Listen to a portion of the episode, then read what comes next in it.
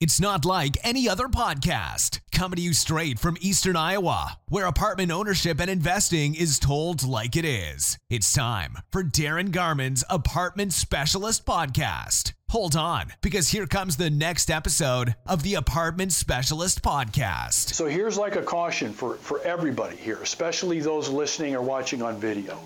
And I found this to be the case now with, um, with two Uh, two recent projects that I've looked at for our company.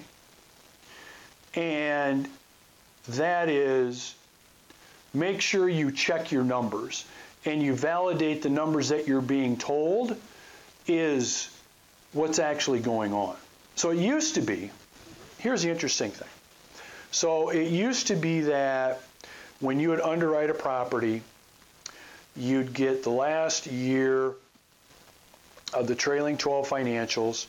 You would also get the tax return for the last year or two for that specific property. Um, you'd get, you know, rent roll and you'd get the rent roll, some history there. Uh, and you'd be able to really take a look, especially on the expense side of things, how, um, how things are going. And so you'd be able to basically say to yourself, the numbers that I'm looking at, the information is accurate. And that's not to say something might not be off a little bit here or there. I'm not saying accurate in terms of being exact. But what you're being told by broker, what you're being told by seller, you can back that up with some historical information, okay, um, especially on the expense side of things, and you know get something that supports the spreadsheet that somebody's handing you, whether it be a tax return, corporate tax return, uh, schedule of tax return for that specific property, whatever. Well, you don't hardly see that anymore. So underwriting's gotten really sloppy in this regard. Here's an example. This is what you got to look out for. Um, we looked at buying a 46 unit property here about three weeks ago. and um, I'm looking at the financials. And this property is the exact same kind of property that we already own. So we own a 100 unit property that's really pretty much the same, not exact, but really close to being the same as this 46 unit property, which is why I want to own the 46 unit property. I know how it operates. I know how it thinks. I know how it breathes, all that kind of stuff. Okay, I know. I, I know how it runs. Um, and so I know what I know. So when I get the numbers on this property, they didn't make sense to me in a lot of ways.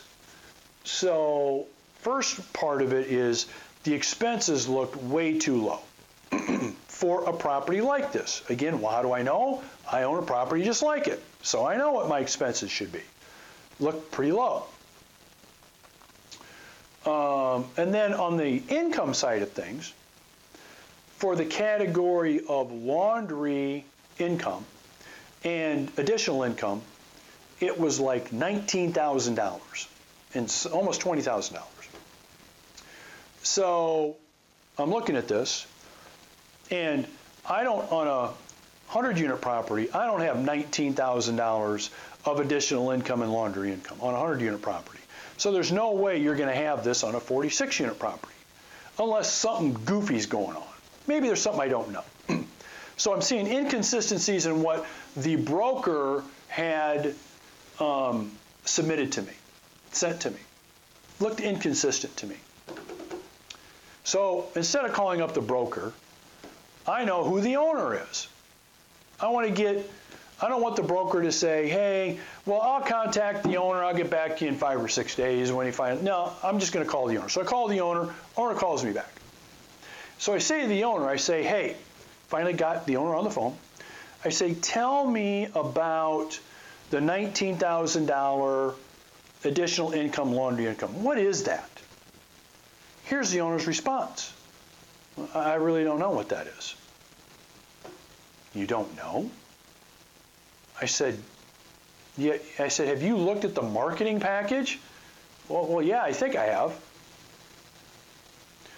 Okay, so you can't tell me whether that's laundry income or what that is. And so what he says to me is, well, I know it's not laundry income because all of those units have separate laundry hookups.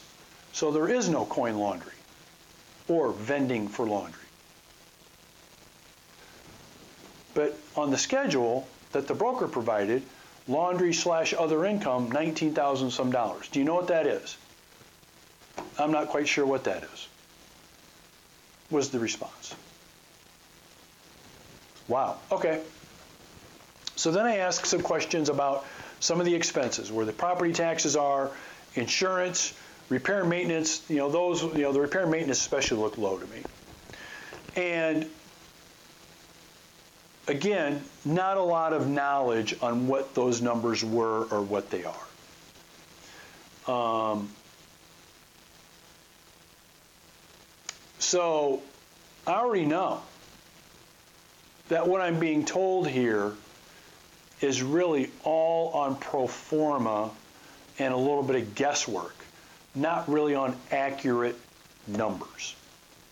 Okay, so this is the lesson. This is what you need to be looking out for. Things are getting sloppy in the marketplace right now because there's a lot of buyers looking to buy, not a lot of sellers, so it's pretty easy for brokers to sell properties right now. It's not hard. Okay? And so as a result, you're seeing sloppiness in the numbers that you're looking at. So this is my other way of saying you better not be just trusting in the numbers that you're seeing. You better at least be using your own due diligence, your own criteria, your own experience in owning these properties because there's at least an 80% chance that those numbers are not accurate. Now, I'm not saying that I think this is done like purposely in terms of cooking the numbers to make them look a lot better. I think there's a little bit of that going on, most definitely. Because some of the numbers that I saw in that specific property, there's no way that those are going to be achieved. How do I know? I own a property just like it, so I know. But if you, you're not like me and you don't own a property just like it, you don't know that. And when are you going to find that out? After you own it. So for example, if you buy this particular property for what I think it's going to sell for, your property taxes will double. Double. Are you really factoring that in as part of your due diligence? More than likely, most people are not.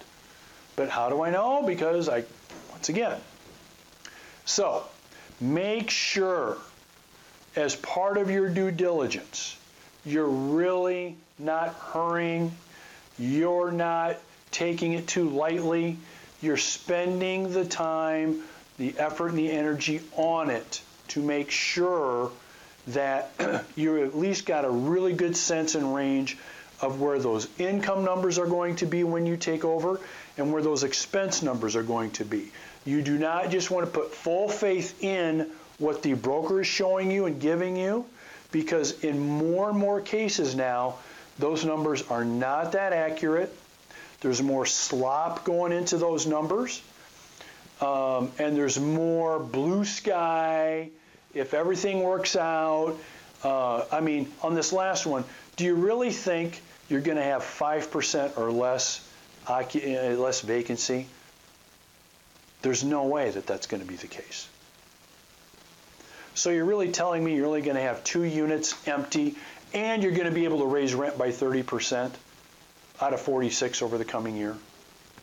There's no way that's going to happen. Okay? So you got my point. Just be careful.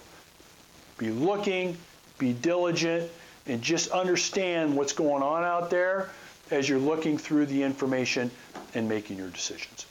Thanks for joining the Apartment Specialist Podcast. For investment questions, comments, or to get in touch with Darin, go to www.heartlandinvestmentrealestate.com.